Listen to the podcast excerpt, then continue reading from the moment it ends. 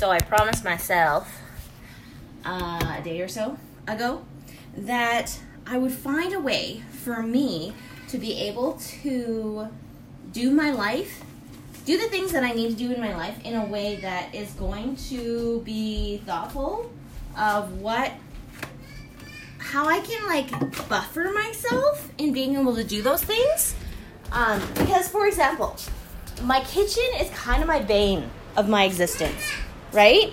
Like, there's something about it that makes it really hard for me to focus on doing the things that I need to do in it, right? Like, it's like I can do the piano room, I can do the bathroom, I can do the front entrance, I can even do my bedroom. But something about the kitchen, it's like it takes like five rooms of effort to be able to get anywhere, right?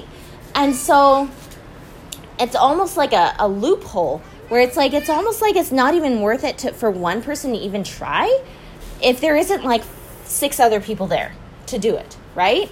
And so it's just kind of this fascinating loophole. And and I'm trying to find compassion with myself about it and then also finding my vocalization about it at some point.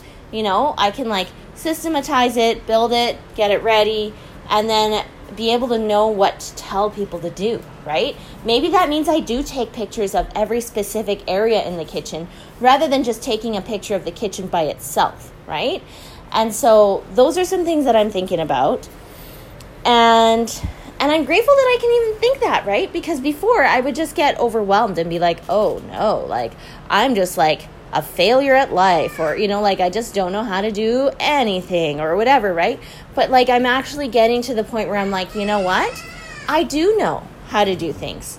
I do know how to do some things and i can just snowball some things into more things